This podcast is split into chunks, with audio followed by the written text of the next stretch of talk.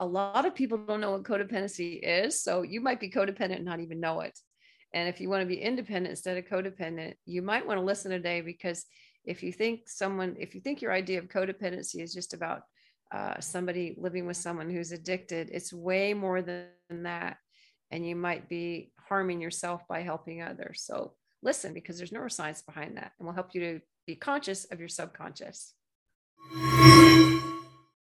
All right. Welcome, everyone, to a new episode of the Neuroflex podcast. I am your host, Toby Passman. On the show with us today, we have a very special guest, Mary Joye. Mary is a licensed mental health counselor, life coach, and Florida Supreme Court certified family mediator. She's a recovered codependent, and her transformative journey was featured in O magazine. She's a best selling writer for dailyom.com, and her most popular course, From Codependent to Independent, is often in the top 10 and has sold tens of thousands of copies. She's a contributor to uh, OpentoHope.com, Huffington Post, Prevention, Thrive Global, Upjourney, Psychology Today, along with a bunch of other very cool publications. So, Mary, really excited to have you on the show with us today. I'm excited to be here. I, I love the the conversations that just flow. We're going to see what comes out today. It'll be nice to see what bubbles up out of both of our subconscious minds here. right, right. We shall see. So, um, tell me a little about just you know, so you're being a licensed mental health counselor. Kind of what did you always know that was the route that you wanted to take in terms of your career or how did you exactly stumble into that? Oh no. And i stumbled absolutely stumbled. No i uh, my father was a psychiatrist so it seems like a natural progression but he wanted me to be a psychiatrist and i'd have never made it through medical school. I would have passed out and flunked out. I, I can't cut people open and i can't stitch them back up. So this is not a good this is not a good thing for someone who wants to be a doctor um, so I joined. Uh, I I was a theater major, and actually my father disowned me, which is which means some no one owns you. So if anybody out there's been disowned, can you reframe that, please? No one owns you anymore, so you have some freedom. Though they may catapult you out into freedom when you're not ready uh, that's what happened to me. So I, I put myself through college as a stagehand and then went on the KISS tour. And from that, I became a songwriter in Nashville because I thought everyone wrote songs. So to me, the common thread of being a professional songwriter and being a therapist was getting people in touch with their emotions. But I, I worked at Warner Brothers as a songwriter. They sold to AOL. So a lot of us got downsized. My contract was going to be up in two and a half years. I knew it wouldn't be renewed. So I said, time to go to grad school. So I thought about law. I, I resisted psychology and counseling. And I said, you know what? Honestly, I've been helping people a long time. I've been a therapist to four rock stars. My, like I said, my first job out of college, I worked for KISS. I mean, that's like, you know, I was an assistant. That's like as a being a therapist when you're an assistant to people like that. And you have to be really calm. Everybody said you must have been wild. I went, do you realize what it's like to work for four rock stars for three years? You got to be, you know, somebody's got to be the stability in that equation. So um, I, I, think just helping people has always been something that I've done. But as a codependent, I would go to the dark side of helping people to my own demise or my own early demise, as they say, too. Um, to my own detriment. I could be a benefit to others, be a detriment to myself. So that is the journey I had to take to learn. And in graduate school, I learned I was codependent. And that's what brought me to really study in depth on what that was, because I thought I was just being nice. So if anybody out there thinks I'm just being nice and no one appreciates me, this might be for you to hear. okay. And yeah, what was, was it in a class that you learned when which you were learning about it or how did you exactly realize yes I, it, was, it was actually my last class before my internship and i was about to work in a drug and alcohol rehab and i wasn't in recovery. And my professor was a very wise woman. Her first name was sharon. That's all i need probably need to say. And she was a neuropsychologist and she used to be a codependent because her her dad was an alcoholic. And uh, she she was pretty remarkable. Somebody asked me a very personal question about the Kiss tour and rock and roll and you know, the 70s, well, not the, yeah, it was the 70s, late 70s, early 80s. And I was about to answer it. And she said, You don't answer it and you shouldn't have asked it. And she said, You see me after class, meaning me. So I said, What did I do? I'm like 45 years old when I'm back in graduate school. I felt like a, you know, 10 year old again. And she said, You are so severely codependent. She said, you know, you have no boundaries. You've been in show business too long where people give and they share and they pour their hearts out. And she said, I'm going to teach you how not to be codependent. I balked and said, I'm just being nice. I'm just, you know, I'm being open. And she said, No, no, no, no, no. You cannot go to work as a therapist or drug and alcohol uh, counselor and have loose boundaries because they will they will eat you alive because you're not in recovery and they they have a tendency you know they're very used to lying about their addiction. She said you're going to believe them and you're not going to be able to help them. So it wasn't so much they were going to fool me i wasn't going to be able to help them. So she really um, she set me on a course for recovery pretty quickly. I said, wow, I wish someone had told me this like my, you know, first year into grad school. But, you know, you learn on the spot. And she was right. I got eaten alive a couple times, but also learned from it. And that's what internships are for. Uh, and it and it started to turn me around. And then I did further work too. So hopefully that answered that. It does. It does. And before we go any further in, in discussing the, the topic of codependency, can you just like uh, give the listeners just a, a definition? How would you define codependency? Yes, it is. I t- call it a compassion turning into a compulsion. Okay, so compassion is lovely. We all need it. We especially in this world today. Compassion is not codependency. Codependency is when you're so compassionate, you don't have any self-care. You you give out to you burn out.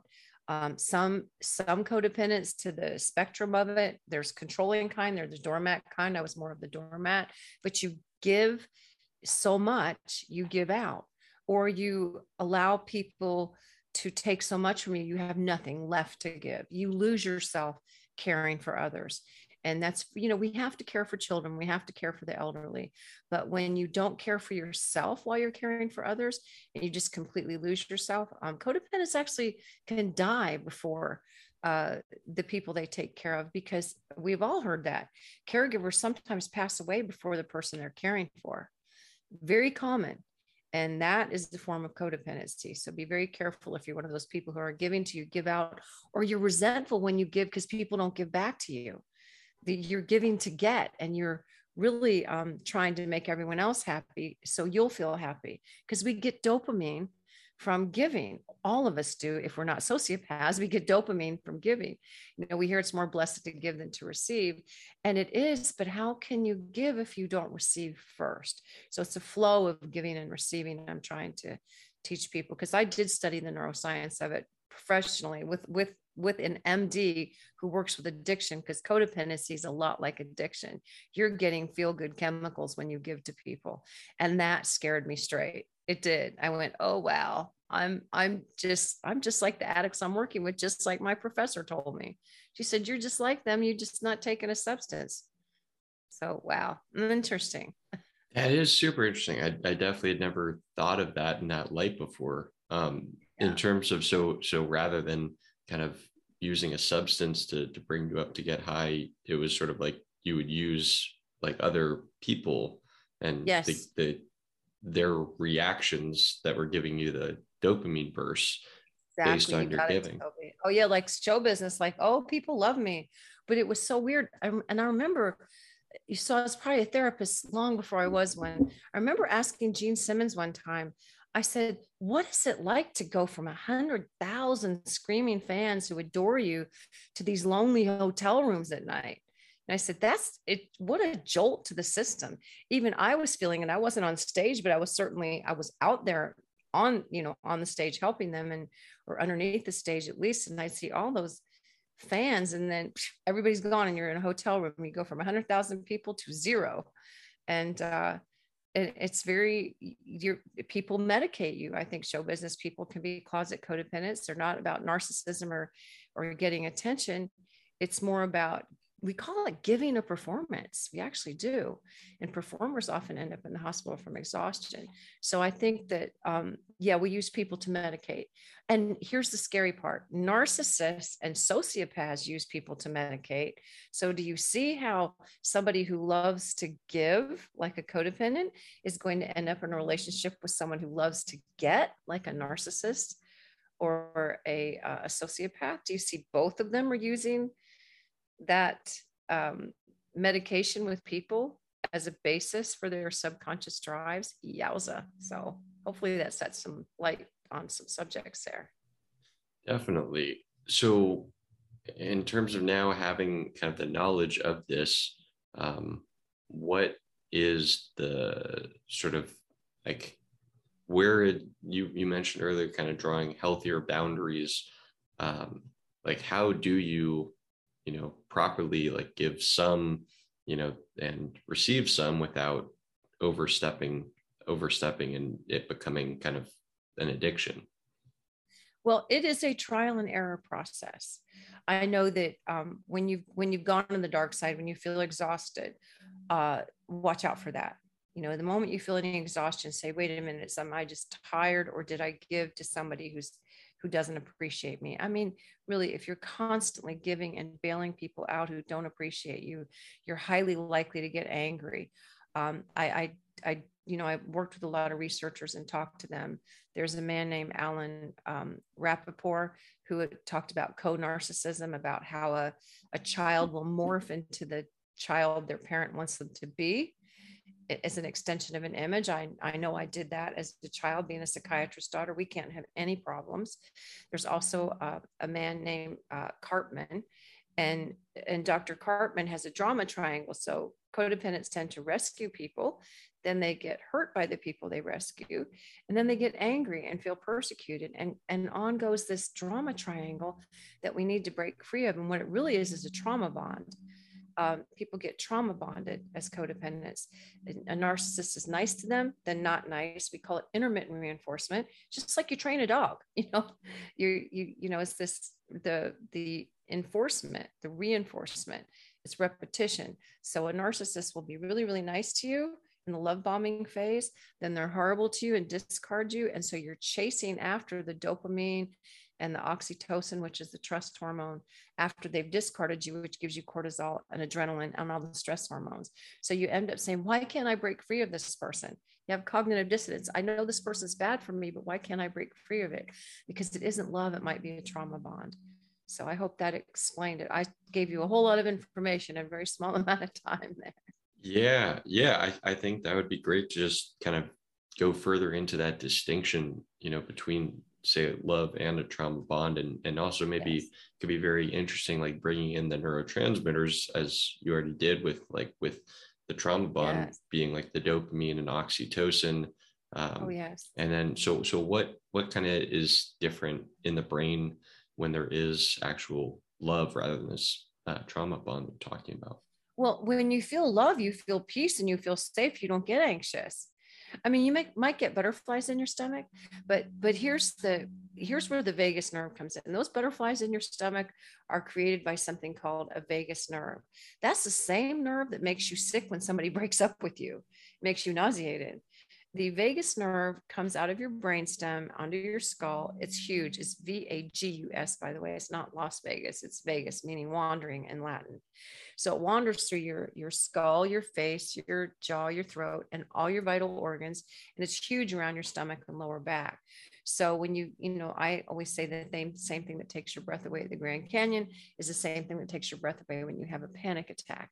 It's just one is a negative emotion, one is a positive emotion. So same thing with butterflies in your stomach. When somebody's nice to you, it's like, oh, I feel so good and loving. And then when they take it away, you just get nauseated and sick. When you're in a real love relationship, all those chemicals and the honeymoon phase, they usually wear off around six months because your body just can't sustain, you know, the elevated honeymoon stuff. And you you get into a stable, peaceful, kind relationship. There's kindness, there's compassion. That's love. Can you and you agree to disagree when you have an argument? You talk and converse instead of somebody trying to get their point across to you and you have to believe what they want. That's the difference between love and a trauma bond. No one's controlling anyone. Everybody in a loving relationship is a free agent, even when you don't agree with them. Everyone's a free agent. You know, no one can control anyone. The moment you do that, you set wheels in motion that um, if you're, and codependents are trying to control people too I tell you, it's not being selfless. It, it dawned on me. I went, oh, it's self harm, but it also, I'm trying to relieve everyone else's anxiety to make my anxiety go away so they'll be at peace with me. I have to please dad. I have to please mom. Then you get married and you have to please the husband or please your friends. And you'll say things you don't mean. You'll agree to things you don't agree to. And when I finally went on the final round of, of getting a grip on what it was, and I went to an MD and I said, Explain to me what's going on in my brain. He said, You're just like an addict. You have a high tolerance for bad behavior. You were conditioned as a child to um, to you know keep family secrets because I was abused as a kid. Keep family secrets. You know, do what everyone says, and everything will be fine. Well, it's not fine because everyone else is fine, and your brain is telling you that protecting the perpetrator and taking on their shame is is the right thing to do but actually it's the opposite so it creates kind of a trauma response of um, feeling like you don't count and you don't matter. You have to protect everyone else. So if anybody's out there and listening to this and it's ringing a bell, man, it's just like Pavlov's dog. When they ring a bell, it salivates. That's what your family may have done to you. The good news is because of your show, Toby, you, you have neuroplasticity. You can change that. When you recognize your triggers, you can neutralize them and that's when the beauty comes in and i still i'll still recognize my trigger i still do it I'll still have codependent moments. I go, ah, no, you just said yes to something you know you meant no to. I will call that person back and I said, um, I, you know what, I, I can't fulfill the obligation, and you just move on. You don't, you don't. Do you feel guilty? Yes, you have withdrawal symptoms when you detach from codependency. Just like an addict, you're going to feel anxious. You're going to feel upset. You're going to be mad at people like me who tell you don't give so much, don't do so much. You're going to not understand the concept of self love. I still don't like the term. So I think of it as self respect. I can't care for others until I care about myself. I mean, I'm a therapist. I cannot go into eight hours of sessions and hold space for seven or eight different, completely different um, problems without having some self awareness and taking time in between those sessions to get back in touch with myself. So, Mary, what can you talk to me about sort of the the neuroscience of of healing codependency of what once you are at that point, yes. getting getting past that? Wow, the healing part. Oh, you know, it's kind of no one likes to hear the healing part. Everybody thinks there's a magic bullet. Don't wouldn't they love to hear that, Toby? It's like mm-hmm. it just over overnight. No, it's a lifelong process, just like recovery for addiction and and relapse is part of the process of progress. So the beginning of healing is the recognition, as I said. And recognition means recognition, rethinking it. So you have to reframe it. I used meditation to do it. I would imagine the life I wanted. And in doing that, and I didn't put other people in it or how, you know, they should be just imagine. And I, I have uh, YouTube videos about that because I've written a book called Codependent Discovery and Recovery 2.0. So I put my journey in there and I had to know to know what I didn't want so that I would know what I did want. And sometimes that's where you start with a codependent. So healing is knowing because they come into me all the time, just like I was. I don't know who I am anymore. I've I've been such a chameleon, morphing myself into what everybody else wants. I don't know who I am anymore. So first I start with who they aren't, you know, then and then I deduce who they are. I also have a an exercise in the book, and um, it's uh, very easy to do. Uh, it's it's kind of a tricky one because I'm asking them to list the qualities they would love in an ideal mate. They're always themselves. So when I tell them you do love yourself and this is who you are, that's an eye opener for them in less than 10 minutes. We've just made a list. Then I'll make lists of what they don't want in their life while I'm deducing what they do want. So they're that way they leave that first session knowing who they are, that they do love themselves and what they want. Now getting there is the hard part. The withdrawal symptoms is the part nobody likes to hear. It's going to cause anxiety, it's going to cause false guilt, false shame this and i say false it is faux it is not real. It's just an it is a symptom just like someone feels when they get off any substance they're going to feel a need for it. Codependents feel a need to be needed and i help them realize it's so much better to want to be wanted than to need to be needed. There's a big difference between needing a drink and wanting a drink, isn't there? It's a big difference. So I'm helping them kind of reduce the reactivity. I'm teaching them about their vagus nerve to, to immediately discover in their body where those trauma triggers are, where their codependent triggers are, and to reduce the reactivity and to be responsive instead of reactive. And how important it is it to kind of go back in someone's past and identify kind of like, you know, what their childhood was like, what may have led them to the codependent behaviors uh, that they're currently exhibiting um, versus just more so like addressing addressing those behaviors. Like the question i guess i'm i'm trying to get at is do you need to uh, do you need to dig up the past to have a clear sense of of what's going on or are you able to just modify the behaviors going forward wouldn't that be nice if I didn't have to dig up the past? But I call it emotional archaeology. We have to find the roots. I mean, if you're going to tear a weed out, do you just cut it off? No. No. it's just going to boom. It's going to actually, it's if you cut a weed off, it's just going to make it more. I mean, even if you, it's not a weed, any plant, if you prune it, if you just cut it back, it's going to get bigger. It's going to be more, it's going to blossom even more. So you have to pull it out by the root. And in order to do that, yes, I need to find the root of their codependency. Sometimes it's just that they've had such nice parents who've taught them to be so nice to everyone. They believe everyone's the nicest person in the world. There's a term for codependency Barbara Oakley coined called pathological altruism, just believing the best of everyone to the pathological.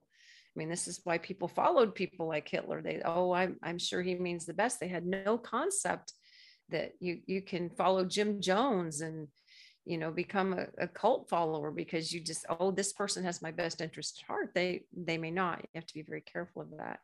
So it, it's very important to pull that root out because when you pull a root out into the sun what does it do? It, it withers and dies. And so when that root comes I do it quickly. I don't like to go through the details of it. We just find the root, make the connection between the past and the present, so that they can fix it in the future. So it's I don't st- spend too much time. Uh, I do inner child healings. That helps a lot to find out where that subconscious bubbles up. And um, it, when we when we find that root, then uh, when it's in the sun, yay, it's out. And what can you tell me about the inner child sort of stuff? Because I feel like that's a popular topic kind of within within psychology today. And just I'm not uh, I think I haven't focused exactly on it in any past episode. Like, what, how would you define the inner child? Well, I know everybody out there, the moment they hear a song from their childhood or they see an image from their childhood, they get like, oh, you know, something in there. Or if they've been traumatized, like, ah. so we all, our inner child is alive and well. Um, Freud was, you know, Freud was wrong about some things, but he was right about what happens to you between one to six and that developmental phase, even if you don't remember it, is crucial. So if you if you have your inner child alive and well in you and we all do every day you need to integrate your inner child i actually i actually call inner child healings accessing your inner adult because you have a higher inner adult self and if you haven't gone through your trauma as a child or even it, not even trauma, if you have not processed out what your child wants as opposed to what your adult needs to live a healthy, healthy life, you're going to always make decisions based on that subconscious child driving you. We all do it. Every one of us do it. Uh, even down to the foods we eat. You know, we're all we're all in, in, raised to like certain foods, certain things. It's conditioning. So if you don't recognize what's driving you subconsciously, which is always that inner child, and that's how your brain was wired. Your brain is wired for language from two to four years of age. Also, we learn trust and mistrust from zero to one. That was a researcher named Erik Erikson, and he was a developmental um, psychologist. And what happens to us back then, even if we don't remember it, our brains remember it. So if you have a cold parent who leaves you in the crib, you're going to learn helplessness and you might become codependent, say, well, nobody loves me, nobody cares about me. But maybe if I'm good enough, they'll love me. So they start trying to act out and be good enough. To the contrary, a narcissist or a sociopathic kid said, maybe if I'm bad enough, they'll pay attention to me. So it's very important to know what drives your inner child so you can use your adult self to come in and say, okay, now how am I supposed to grow up here? Time to mature, mature higher choices. And now in terms of in terms of that like kind of being able to develop a healthy trust and like what the example that you were previously giving of people like blindly following someone like you know hitler uh, much to the detriment of obviously everyone um, everyone. whereas other people obviously like have difficulty trusting anyone maybe even someone that is deserving of their trust so like how mm-hmm. I guess as a therapist are there any strategies or, or just what's your approach to developing like healthy levels of trust? Trust. Okay it, it's actually simpler it it's actually simpler than it seems and, and i mess up at this all the time i think we all do. We have to learn to trust ourselves first and that that's going to be simpler than it seems too because uh, if you if you are a codependent or if you're a person who just doesn't trust if you, you feel good about yourself around other people you can trust that person. We hear all the stuff about that person's toxic. That person may not be a toxic person but the person may be toxic for you. Not you can't i always say you can't trust everyone with everything but you can trust some people with some things including yourself like if i'm on a diet i can't trust myself with a whole pizza in the room. Can't trust myself. You're not even in control of yourself sometimes. But the key to trusting other people is not to think do i trust them? Am i looking at them? Am i judging them? The what you need to look at again go back to those vagus neurophysiological responses neuroscientific. How do i feel about myself when i'm with someone? Do i stutter? Am i afraid does my heart pound? Do my hands shake? I mean do i feel badly about myself around somebody? Does somebody try to make me feel guilty? Does somebody criticize me? You know am i am i am I being swayed from my own opinions because their opinion of me matters? So it's very, very important that people become self actualized enough to know, okay, I'm, I'm who I am and I don't feel good around this person. So this person may not be good for me and you just limit your exposure to it. So trust is a matter of trusting certain people with certain things. I always tell people you can trust me with a lot of things, but don't trust me to balance your checkbook. I'm really bad at math. I'm terrible at it you know really we have to know that no we're not trustworthy ourselves with ourselves we're all going to mess up so let people off the hook a little bit more but also understand how you feel around somebody is more important than how you think they feel about you. Simpler than you think isn't it? It is uh, but i assume probably like takes a while to develop that uh, ability yes. to be so attuned to actually realize how you feel around a certain person or, or understand why you're feeling a certain way around that person. Yes. Yeah like i've i've left the presence of people and i feel very um energized and and good and good about me and just good about i don't ruminate over i shouldn't have said this i shouldn't have done that then there's other people they seem perfectly fine but i leave feeling just totally drained and like I was on the defense the whole time. You know, the uh, narcissistic people they tend to ask just a barrage of questions that are just like the professor back to then. You know, people say, "Tell me about this, tell me about that." Especially, you know, if I open a can of worms like the Kiss tour and people make all these assumptions. People make assumptions, and you start going on the offense, the defense that's that's when you say okay you just you limit your exposure and back up and keep keep the conversation lighter really helps when you're meeting somebody to keep the conversation light. Like if you go on a first date, do not talk about your past relationships with this person. You may be giving that person your threshold for bad behavior. You know, just get to know people slowly. Trust is developed over time. It's not something that's instant. It just isn't, especially if it was somehow impaired in your childhood. And, you know, even environments can be um, a, a, form of not trusting. I mean, people that grow up in in um, you know dangerous environments, be it in out in the country where they feel completely alone, or in an inner city where they're surrounded by harmful people. I mean, either one is scary, either extreme. So um, just be aware of your sense of feeling safe.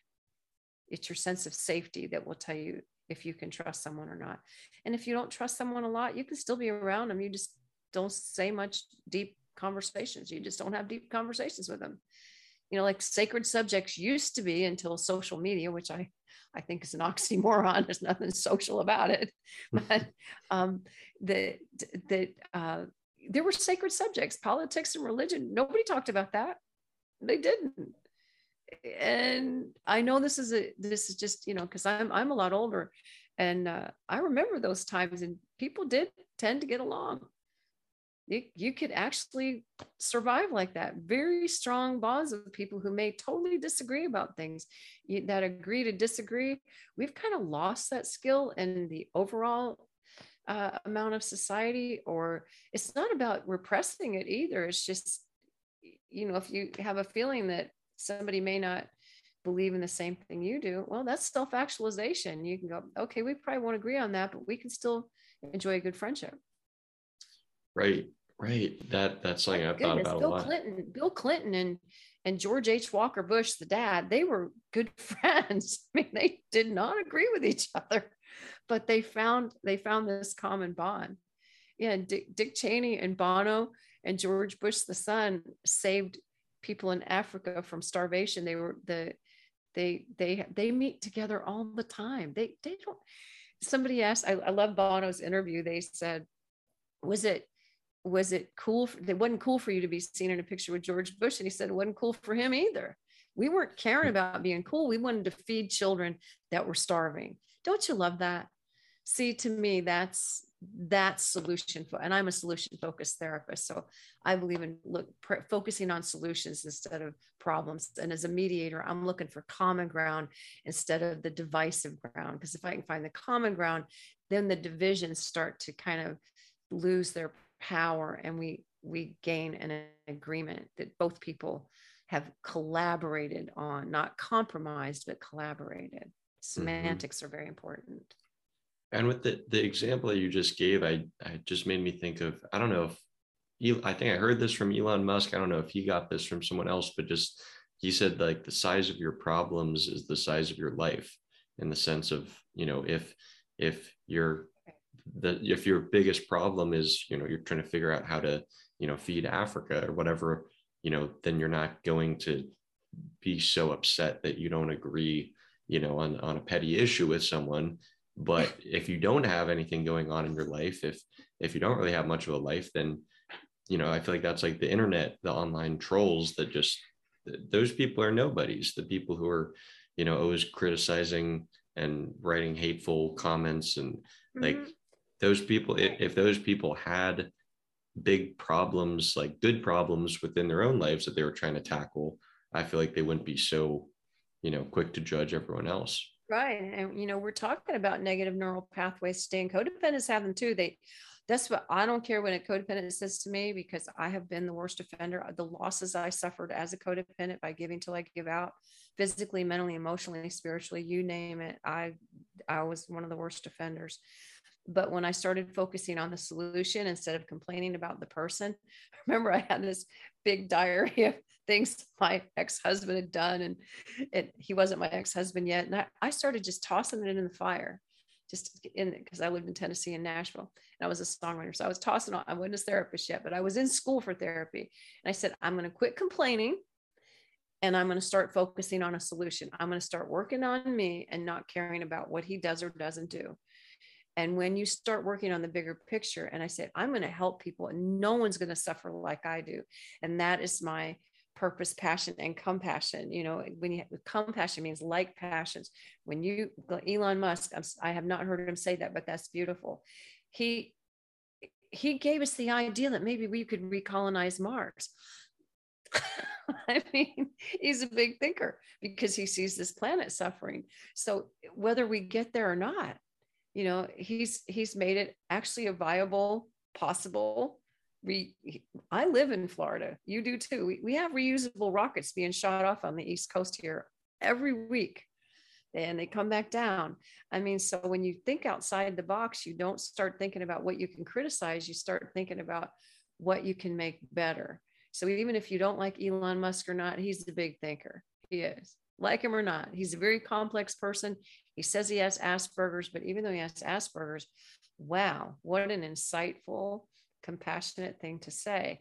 If you worry more about what people think about you or what you think about expounding on your opinion instead of trying to make things better, it'll change your life. That takes your negative neural pathways and puts them to the positive. And in the context of codependency, I have a whole uh, section in there about synergy and philanthrop- philanthropy because there's a synergy to philanthropy. I I have a special cause that I just absolutely despise is human trafficking. It's just, you know, we all have a thing that we really truly just jabs us where we just can't. And, and I'll spare you, you know, the details why the roots of it. I've done all the work, but still hate the problem. It's a huge problem right now. I cannot walk into a human trafficker's house and rescue anyone, but I can find out who's out there doing that work and I can give to them financially. I can get on a podcast and you know start talking about the problem and how big it is. I can write an article about it and give some shed some light on it. I can do my part which is the part of philanthropy. If i go in there and try to rescue people i'm going to get killed. Do you see the difference between codependency and philanthropy and the synergy of philanthropy that's what we're doing right now. We're having a synergistic conversation to help people realize they can change their life by just changing their neural pathways and reframing them to the positive, to seek solutions instead of focusing on problems. Right. Yeah. Is there any, you alluded to meditation uh, much earlier in the podcast, um, as far as like a tool that you use yourself? Like, are there any other resources that, you know, can really kind of increase people's like self-awareness and and harness that neuroplasticity um, so they can use it for for the good rather than being a victim to it. Yes. And it's so easy. Toby it's so easy. Don't shoot the messenger. Just go outside in nature. Even if you live in a big city there's a green space somewhere. I used to live in big cities. There's green spaces everywhere. Um, find a green space with birds singing and nature don't be around anybody. Don't take anybody else on a walk with you. Go by yourself. Listen to your breathing. There's such a thing as a walking meditation. I just call it walking. There's such mm-hmm. a thing as grounding. I just call it being with yourself. You're not being alone. I do not like the concept of I'm alone. It's alone time. No, it's solitude. You're being at one with yourself. When you start paying attention, like, oh wow, that's how I notice when I when someone's upset me. It's when I leave their presence and they go, I'm so drained. You didn't notice it when you were with them because you were so hyper focused on making them happy or, you know, uh, being in the conversation uh, or trying to please someone. No, it's when you're alone out with yourself in solitude that you go, okay, so nature nurtures, you reset. Anytime I want to reset my brain, I go to the beach. If I'm vacations absolutely. You know i have a podcast i just did one on vacations. They're the same thing as meditation. They do the same thing to the brain. And if you can't afford one i get it. But take a different way home from work every day. Stop at a store you've never been to. Go to an event you don't think you'd even like. If you know something something change it up even if it's only in your own hometown there's some place in your own hometown you've never been. I know so many Floridians who've not been to Disney World, and that's okay. It's like it's right there. And there's free parts of it. I mean, it's like just they they just refuse to even think about, no, I'm not going. There's too many people. Well, you know, check, check it out. Because when you're in a big crowd too, you can also be in solitude. There's nothing better than I remember walking through Manhattan. I said, I've never been around more people and lonelier in my whole life. It's like really weird. So you can be in solitude even in a place where there's a lot of people. But just to be in tune with yourself and kind of draw your own energy and personal space in and listen to how you feel about you, not how you feel about other people, but how you feel about you. And if you don't like you, then you might want a therapist. You need to figure out how to like you because if you like you, you'll like other people better. Really, you will if you're at peace with yourself, you'll be at peace with people just criticizing you and you go, okay, that's their opinion of me. I have no intention of changing it. Your opinion of me does not change my opinion of myself. I'm a work in progress. They may have touched a nerve and said something that's true for you, even like you're to this or you're to that. Well, yeah, I am working on it. But mm. you don't have to even take in criticism. Yeah, no, I, I like what you what you just said there about not letting other people's opinions of you change your opinion of yourself and that Mhm. gosh i feel like that's that's something just like looking at my life i mean and probably everyone or most other people would have similar experiences kind of like growing up. It's like you do you know as like in high school or whatever you care so much about what other people think of you because the goal is to just fit in and be cool and you're not it's not cool at that point i don't think to really be yourself. It's cool to just fit in and be like other people right? But then it's like as you i feel like as i've grown up as uh you know into adulthood it's like you know a lot less about what those other opinions like you realize like that doesn't really matter too much and why should that influence what i think of myself Exactly. Absolutely the truth. Yes. Uh, when I was in high school, and I was in a really difficult school too. really, I was in a di- very difficult school. And I pretended to be stupid so people would like me better. So people from that school, some of them still think I'm really, really stupid, which I totally blame myself for. I take full responsibility for playing that role. And I'm still happy go lucky. I mean, pretty much if something bad happens, I'll find the humor in it. Or if I can't find the humor, I'll at least find, I'll, I'll go seek solitude and solution and healing. I do that. But yeah, if something's not serving you well, like even if you're playing the tough person, a lot of people put on that tough facade. And there's a big difference between being tough and strong but you know in in high school i was like really a serious geek and nobody knew it. I was reading all i was reading my father's medical books. I was working in his office. I was fascinated with neuroscience. It was in the 70s there wasn't much to it yet. I was fascinated with human behavior. My father taught me nature was more important than nurture you know shoot me shoot me if you want the messenger. But um i mean now we know dna has a lot to say. So that was the kind of stuff i was dabbling into. I, I did have an English teacher who ratted me out. I turned in some poems and she said to me, You little SH, you know what? That's how that's how she talked. And she said, How dare you write like this and act like an airhead? And I would have been upset with her if it wasn't true. So I appreciate that person calling me out. And um, so if there's somebody in your life that's calling you out and you know it to be true for you, and you know that there's there they had, and I knew she had my best interest at heart. She really did. She wasn't mean at all.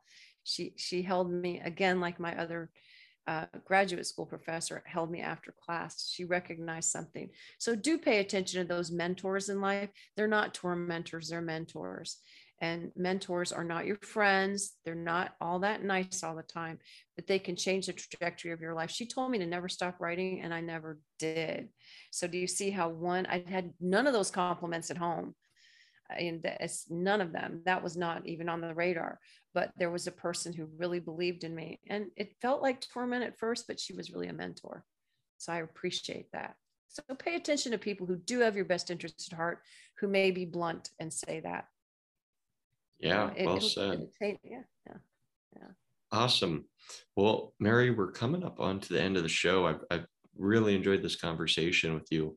Um, for the listeners who want to, you know, connect with you or find out more about your work or get your book Mhm. uh, or books, you is it more than one or you just the is it the one book? Right. I'm working on another one about how to deal with a narcissist while while you while you you how to navigate one when you can't get away from them because I'm sorry, you just can't go no contact with them all. They're your parents, you're co-parenting. So I'm working on that. But right now I have lots of courses on dailyom.com. I have some more coming out this year too. They're, they can find me there. It's dailyom.com.